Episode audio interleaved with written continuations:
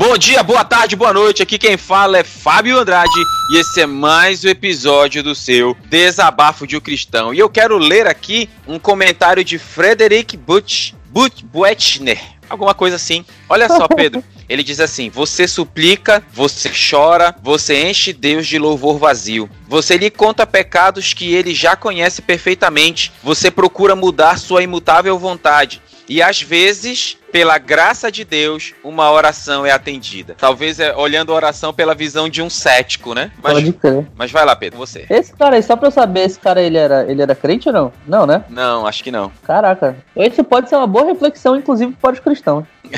Porque eu, eu, eu fico olhando assim, né, com, com relação à, à oração em si, né, cara? A oração muda a Deus, muda a mim mesmo. Eu tenho pensado muito, muitas vezes eu, eu vejo a oração por olhar de um cético, mano. Será que, será que às vezes eu, eu me pego pensando nisso? Será que tem alguém ouvindo ali, né? Às vezes tem essa, essa coisa, né? Não sei se tu já passou por uma, por uma Eu situação dessa. Eu sinto isso o tempo todo, na verdade. Só que eu, eu, eu gosto muito da interpretação. Interpretação do, do jeito que o pastor Afonso falava acerca disso. Que ele fala que a gente ora não porque. porque a gente tem que buscar coisas, porque a gente tem que fazer nossas petições e coisa e tal. Mas porque a gente precisa manter o nosso relacionamento com Deus, entendeu? Então, tipo, a oração ela é um bem pra nós. E não pra gente fazer petições. Petições é tipo. É, é, é, é, é como tu, tu, tu mantém esse relacionamento com Deus, entendeu? É alguma das maneiras pelas quais tu mantém esse relacionamento com Deus através da oração. Mas a oração em si, ela não é para isso. Ela é para man a manutenção do relacionamento, entendeu? Eu acho É. interessante esse, esse pensamento. É, eu- vamos, vamos fazer o seguinte. Eu nem me apresentei, né? Te Ok. apresenta aí, te apresenta aí que eu quero fazer uma mudança drástica aqui. Fala, meu povo. E aí, como é que vocês estão? Aqui quem fala é Pedro Andrade. E como o Fábio ia- vai fazer uma mudança drástica agora, que ele já falou, então eu não sei mais se a minha frase combina, mas eu ia dizer caiu na rede é peixe. Então, então, olha só, vamos pra, pra nossa musiquinha e depois nós vamos falar sobre o mistério da oração. na direção do Espírito.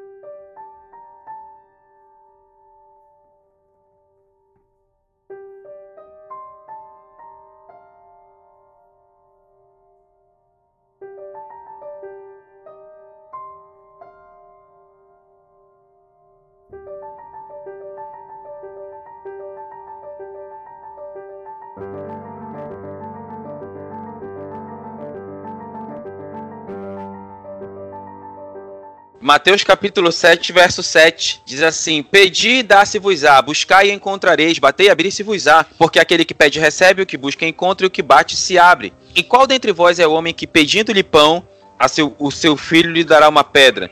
Ou pedindo-lhe peixe lhe dará uma serpente? Se vós, pois, sendo maus, saber dar boas coisas aos vossos filhos, quanto mais vosso Pai que está nos céus dará bem aos que lhes pedirem? E aí, verso 12: Portanto, tudo que querer que os homens vos façam, fazei-lhe também vós, porque esta é a lei e os profetas. É engraçado que Jesus ele cita Hilel aqui, né? O rabino Hilel Hakazen, porque esse verso 12, quem disse foi Hilel. Perguntaram para o rabino Hilel, disseram: Rabino, resu faça um resumo da Torá. Aí o rabino Hilel disse assim: Olha, o que vocês não querem que façam para vocês, não façam para os outros. O resto é comentário. Foi isso que Hilel falou. Na época de Jesus, acho que o Pedro sabe, não sei se você ouvinte talvez tenha esse, esse entendimento. Tinham dois rabinos, três rabinos, na verdade, muito famosos na época de Cristo: Hilel, Shammai e Gamaliel. Né? Então, essa foi a frase de, de Hilel, né? Então, É, Jesus era um, mestre em fazer essas contextualizações, né? Que ele pegava uma parada que, tipo, todo mundo conhecia justamente pra mostrar assim, olha, se liga nessa parada aqui que eu tô querendo falar. É, inclusive, Jesus ele, ele faz várias citações, citações gregas. Eu não sei se tu sabia, Pedro, mas sabe aquela frase, é, ninguém é profeta senão na sua própria terra? Sabe ela, né? Quem falou foi Aristóteles, na sua obra, a- na obra retórica de Aristóteles, ele trabalha essa ideia. Um homem muito culto. Jesus citou os gregos quando falou de hipócritas. Hipócritas era dos gregos. Então Jesus faz várias Aham. citações. Jesus era, enxu... Jesus era enjoado. Mas vamos lá. A oração, meu caro mancebo, ela tem um mistério. E eu quero começar contando uma história bem particular a todos os que estão ouvindo aí, né? O Pedro, os colegas da banca. Eu estava no meu humilde escritório em, em outubro, final de outubro de 2016. E aí eu, como professor, eu, precisa, eu precisava é, professor tem que fazer mestrado, doutorado, essas coisas, é, PhD e tal. Então eu já estava visualizando um mestrado na época e um amigo meu me ligou. Dizendo assim: olha, Fábio, vamos fazer um mestrado em tal país aí. Isso no final de outubro de 2016. Eu falei, qual país? Ele, ah, país tal. Falei, qual é a língua? A língua é o espanhol. Eu falei, tá, eu entendo, não domino, mas entendo. As aulas começam quando? Em janeiro, ou seja, dois meses assim depois, né? E aí para você viajar tem que ter todo um planejamento financeiro, né? Uma, é uma complicação. Mas aí eu, eu coloquei, eu, na hora eu desliguei, eu falei assim, eu terminei de falar com ele, falei, cara, eu vou ver e te falo até mais tarde. Desliguei o telefone, orei, chamei a minha esposa, né? Falei, falei, amor, acho que eu vou meter a cara. Porque tem coisa na vida que se a gente não der uma de doido, a gente não faz nunca, né? Cheguei no outro país, foi, eu lembro muito bem porque quando eu cheguei no aeroporto que eu vi que lá que todo que ninguém mais falava português e que estavam falando o espanhol muito rápido, na hora me bateu um desespero muito grande porque cara, eu não conheço ninguém eu não estava entendendo muito bem, porque o espanhol você acha que é fácil, mas não é. Tem muitas palavras que as pessoas dizem no cursinho de idiomas que não tem nada a ver com o que é dito na realidade. É então, como eu... toda a língua, né, pai? Como todo é... idioma. Pessoal acha que sabe falar inglês, vai, assiste um vídeo só de um cara falando inglês normal, duvido você entende. É, então aí foi, foi tenebroso. Eu lembro que eu bati um desespero. Falei, meu Deus, eu tô sozinho, não tem ninguém aqui agora. Se der alguma, alguma coisa, já era. Eu peguei, meu coração disparou. Eu me acalmei. Peguei o. É, cheguei, era três da manhã. Eu e mais três professores amigos. Às três da manhã. E a gente foi pro, pro hotel. Uma, um, táxi, né? Deixou a gente lá no hotel. Chegamos no hotel. Olha, meu nome é Fábio Andrade. A gente apresentou. A gente quer o nosso quarto. Sabe o que os caras disseram pra nós, Pedro? Não, a gente. A vaga de vocês não tá. Não tem quarto para vocês aqui às três da manhã em um país distante onde você não conhece ninguém. Caramba, mano. Ei, mano, mas eu falei, não, tá aqui, ó, o comprovante do book.com, book.com. A gente fez todo, todo a gente fez a, a, o pagamento e a, e a reserva dois meses antes, pô. Em, em outubro mesmo a gente já fez a reserva. E aí chegou lá, não tinha. E aí, cara, o que que faz em um país distante, sem hotel, às três da manhã, sem dinheiro, porque o real, a maioria dos estabelecimentos lá dos hotéis não estavam aceitando real, tinha que converter para moeda deles. E aí, mano? Mano, eu lembro que foi desesperador, cara.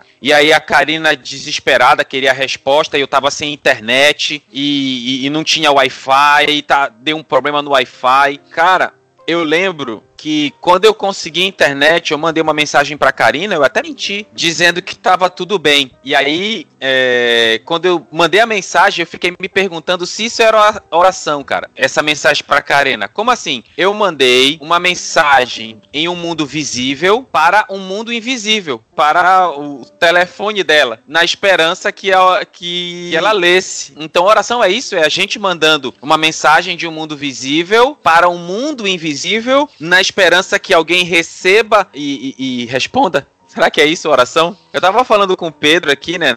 que é os ouvintes, fora do off-topic, né? Que às vezes eu sou muito tentado a ver a oração pelo olhar de um cético, né? Mas você quer falar alguma coisa, Pedro, antes da gente ir prosseguindo? Caramba, mano. O negócio é muito. A discussão que tá filosófica, mas vamos lá. E só pra, pra constar pra todo mundo que tá ouvindo, a gente mudou o, o tema ainda há pouco, tá? Então, a pauta tá, tá, tá no. Do ponto de vista humano, quando a gente pensa no, na oração, me parece que é realmente isso. A gente tá, tipo, quase como se mandando um WhatsApp para um número desconhecido e a gente não sabe aonde que vai chegar isso, entendeu? Para um mundo virtual, digamos assim, na esperança de que alguém responda. Do ponto de vista humano, me parece muito isso.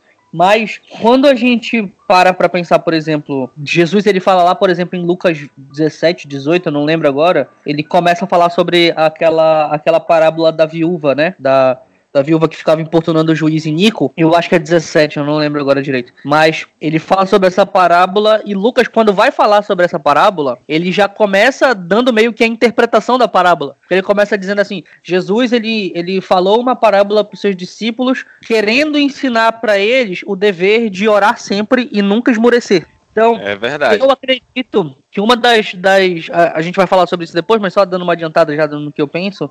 Eu acredito que, além da, da do, do, trabalho de manter o relacionamento com Deus, através da oração, a nossa tarefa na oração não é necessariamente se comunicar com Deus, mas manter o um relacionamento com Ele e aprender a perseverar. E é interessante porque é, é, é, essa expressão que o juiz Nico usa de me importunar é me dar, dar golpes no meu rosto. É, é, a tradução, uma das vertentes da palavra importunar. Não sei se tu sabia dessa. Ou seja, eu não quero que essa mulher me, me, me soque, me bata, né? Mas aí, olha, falando sobre oração, às vezes eu me pergunto, eu fico naquela questão, por que oramos, né? Por quê? Por que nós oramos? Aí, por exemplo, você vê nos alcoólicos anônimos, você vê que tem os caras, eles oram indo a uma força superior que ajude eles a se livrar do álcool, né? Tem pessoas que, que que oram para pedir perdão, tem pessoas que oram para pedir força, tem pessoas que oram para pedir vingança, tem pessoas que oram para pedir, uh, ah, para agradecer, sei lá às vezes a gente ora por vários motivos. Né? Eu estava dando uma, uma estudada e a palavra prece ela tem ligação com a palavra latina precários, que tem ligação com a palavra precário. Então a própria palavra de de prece, a própria ideia de oração vem da ideia de uma de, estar precário, ou seja, por estar precário, eu me dirijo a alguém, né? Mais ou menos essa essa ideia. E aqui eu, eu reitero a, a história que eu contei no, ainda há pouco. Naquele país distante, eu orei levado ao desespero, cara. Porque eu não tinha em não tinha a, ninguém mais a me dirigir, eu não tinha a quem recorrer. Eu, eu foi uma, uma experiência muito forte para mim, porque naquele dia eu orei intensamente, intensamente mesmo. Né? Então, uh, tem uma frase de Merton, Thomas Merton, ele diz assim: a oração é a expressão de quem somos. Somos uma incompletude vivente. Somos um vão. Somos um vazio pedindo preenchimento. Quer falar alguma coisa, meu garoto? Ou eu prossigo? Eu preciso pensar sobre essa frase para poder falar alguma coisa. e olha só, por exemplo, eu estou com o meu Google aberto aqui, tá? Se você tiver com o seu computador aberto, faça essa você vai nas páginas do Google e digita oração. Então você vai ver que milhares barra milhões de links aparecem sobre oração. Muito, muito. Tudo que é tipo de, de, de texto de oração, de, de Vaticano News, Wikipédia, sobre vídeo, aí aparece, aparece o YouTube dizendo oração mais poderosa, o turno de oração. Então, muita coisa aparece sobre oração. Mas a oração, ela tem um mistério muito forte. Eu tô parecendo pastor da Universal, né? Um negócio forte. E aí é por esse mistério que eu quero começar a tratar aqui no nosso segundo momento dessa, desse cast. Primeiro lugar, existe uma anomalia muito grande na oração que é o que eu, que eu mencionei como o mistério da oração. Primeiro, tinha um cara chamado George Miller, que ele começava o dia orando por várias horas. Tá? Olha só, orando por várias horas. Depois a gente vai para um bispo chamado Lancelot. Esse bispo Lancelot, ele dedicava cinco horas por dia para orar. Cinco horas. É quase um expediente de trabalho de oito, né? né? É quase um dia todo. Charles Simeon, ele se levantava às quatro da manhã e orava até às oito, ou seja, todo dia da semana, acordava quatro da manhã e orava até às oito. Lutero, nem gosto muito, dedicava duas a três horas por dia para orar. E Lutero dizia assim: devemos orar com a mesma naturalidade que o sapateiro faz sapatos e o alfaiate faz casacas. Essa era a ideia de Lutero. E aí, olha só, quando você pergunta se você a gente fizesse uma, uma pesquisa sobre oração, todo mundo que você perguntar, todo mundo vai dizer que oração é importante. Se, vamos fazer um questionário. Você acha oração importante? Imprescindível para a vida cristã, as pessoas praticamente todas, eu não, eu não acredito que ninguém diria que não. Mas quando você pergunta assim, quanto tempo você passa em oração? Você investe em oração? A maioria das pessoas não passam 10 minutos em oração. Então, muitas das pessoas veem a oração mais como um peso do que como um prazer, cara. E por quê? Porque oração é mais um peso do que um prazer. Cara, o que você acha, Pedro? Eu acho que é a, a sensação de não estar sendo ouvido. Eu acho que essa é a sensação. Porque, tipo, a gente, os humanos, a gente nasceu, a gente foi criado para ser relacional, para a gente se relacionar com pessoas, para a gente estar tá em comunidade e tudo, excetuando algumas raras exceções que são pessoas que adoram ficar sozinhas, tipo eu, mas na maioria dos os seres humanos normais, eles, ah, eles gostam de se relacionar com pessoas. E eles gostam, a, a, os seres humanos gostam de ter a sensação de que eles estão sendo ouvidos e que está acontecendo uma comunicação. Na oração, essa sensação, ela não é clara, de que tu tá recebendo de fato uma resposta logo de cara. Tu não fala assim, e aí Jesus, como é que tá aí no céu, beleza? E ele não vai te dizer, e aí, mano, tá beleza, entendeu? Não vai rolar isso tá entendendo? Então, eu acredito que essa sensação que uh, vai, mas não volta, logo, principalmente imediato, de forma mais imediata, que é a, a, aquele, aquele, aquela coisa mais imediatista que a gente tem, né, como ser humano, como ser humano também, eu acho que essa sensação de não tem volta, não tem resposta imediata, é o que faz com que a gente se desanime às vezes da oração e ache que é mais um peso, entendeu? É verdade. E aí eu fico perguntando assim, né, por exemplo, antigamente, quando as pessoas queriam chuva, elas oravam a Deus pedindo chuva. Mas hoje você vê que a tecnologia é tão forte que os caras jogam partículas de não sei o que nas nuvens que faz chover. Né? Então, por exemplo, quando uma criança estava doente, os pais oravam a Deus pedindo a cura. Hoje elas ligam para o médico ou, vão, ou levam no hospital. E aí eu faço adendo, não há problema em ligar para o médico e levar para o hospital. Tem que ser feito isso. Agora o problema é que as pessoas fazem isso e não oram mais, entendeu? Quem ilumina o hospital ou quem ilumina o médico é Deus. As pessoas nem oram mais, já levam direto para o médico, esquecem de Deus. Então, às vezes a gente tem que acordar, por exemplo, nós, eu e o Pedro, somos profissionais liberais, por exemplo. A gente tem um monte de trabalho para fazer, a gente tem que correr atrás de cliente, a gente tem que ir atrás. Muitas vezes a gente passa horas fazendo coisa para cliente, ou buscando cliente, ou atendendo cliente, procurando dinheiro, procurando alguma coisa. Onde se encaixa Deus numa vida que já parece ter compromissos demais? Não é uma pergunta é, a se pensar. eu vou falar o seguinte, cara. Tem, tem dias aqui que às vezes a, a situação tá tão tensa, tão, tá tão, tanta coisa pra fazer, que chega no, no fim do dia, assim, eu tô jogado na cama, morto, querendo dormir já, e aí eu me lembro que eu tenho que, que assim, eu lembro que eu tenho que orar, tá? Olha, olha a situação, eu lembro que eu tenho uma obrigação a tomar, entendeu? Naquele dia, Uh, e aí eu paro e falo assim, caramba, eu tenho que fazer isso. Aí eu, eu, eu faço aquele esforço, sabe, de gente que não tá afim de ir pra ir pra academia, mas tem que ir porque é pra saúde, qual é? E aí eu, fa eu faço esse esforço e tal, me levanto, às vezes eu, eu fico sentado, às vezes eu oro deitado mesmo, e para poder cumprir com essa obrigação. Mas a sensação é exatamente essa, entendeu? A sensação é, é de, de que a gente tem uma, uma, um momento um, um, dia tão atarefado, um dia tão cheio de coisas, que ah, não tem espaço para isso, entendeu? Principalmente é. a gente que Uh, tipo, a gente não trabalha oito horas por dia, né? Uh, a gente não, não, não é, não é um, sério, um profissional CLT comum. Tem dia que eu trabalho 16 horas no dia aqui, entendeu? Porque tem que correr atrás das coisas, tem que pagar a conta, tem que. E agora, nessa época de, de, de crise, para quem não sabe, para quem vai escutar em 2030, a gente está no meio de um, de um surto de coronavírus aqui no mundo inteiro, basicamente, e a gente está trancado dentro de casa, todo mundo. E não pode sair porque senão pode ser contaminado. E aí a gente. Eu já perdi muitos. Já perdi um contrato, já tive dois adiados, já tive adiados, e eu tô no fim do mês e a gente está nessa loucura. E aí essa, essa reflexão é o seguinte, cara. Aonde eu vou encaixar isso, né? No meio de tanta coisa que a gente tem que fazer. E eu acho que eu tenho a resposta. Porque Muitas vezes a gente acha que a gente tem que fazer alguma coisa e depois orar para que Deus abençoe aquilo que a gente já fez. E na verdade a gente devia fazer isso antes. Que é, é tipo, na minha situação, eu tô precisando correr atrás de clientes e tal para poder pagar as contas e tudo. Então, Deus me abençoa para que eu consiga fazer isso, para que eu consiga uh, seguir nesse caminho e colocar a, a, oração, colocar esse relacionamento com Deus antes das nossas próprias atitudes, porque é Ele que vai dar o direcionamento e a bênção sobre isso, né? E indo já para a parte final desse, dessa reflexão, eu, eu entendo com relação à, oração, eu não me eu não me considero jamais um especialista, eu nem acho que tem algum especialista nisso, que a própria Bíblia diz que não sabemos como orar, mas eu me considero um peregrino, cara, assim, com relação a isso. Eu, eu talvez você que está ouvindo, eu tenho as mesmas dúvidas que você. Às vezes eu me pergunto, Deus está ouvindo? Deus se interessaria por mim? Se Deus sabe de tudo, por que eu orar? Né? Lembrando até da frase que eu, falei no início de Frederick, Frederick alguma coisa, né?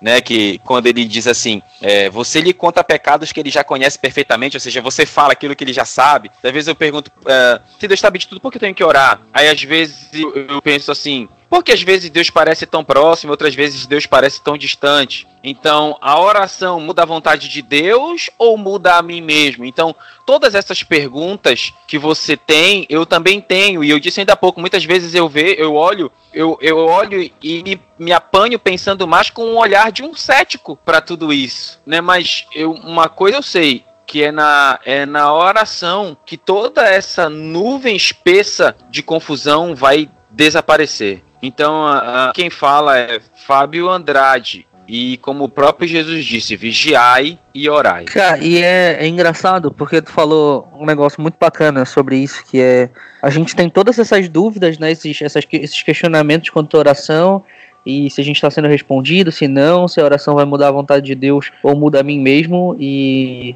e mas a, qual é a resposta no final? É que todas essas nossas dúvidas sobre a oração se respondem na oração. Ou mesmo que as dúvidas não se respondam, toda a, essa, essa agonia, toda essa, essa ansiedade que nós temos quanto à oração, se estamos sendo respondidos ou não, se vai mudar alguma coisa ou não, isso some quando a gente ora porque a gente joga tudo para fora, joga nos ombros uh, de Deus para ele carregar, a gente tira o nosso fardo, né, de nós e coloca sobre ele, e aí a gente consegue um pouco de paz, pelo menos pelas próximas horas.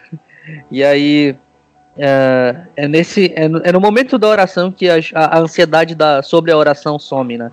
Eu gostei bastante disso. E aí, o que, que eu posso dizer para a gente finalizar?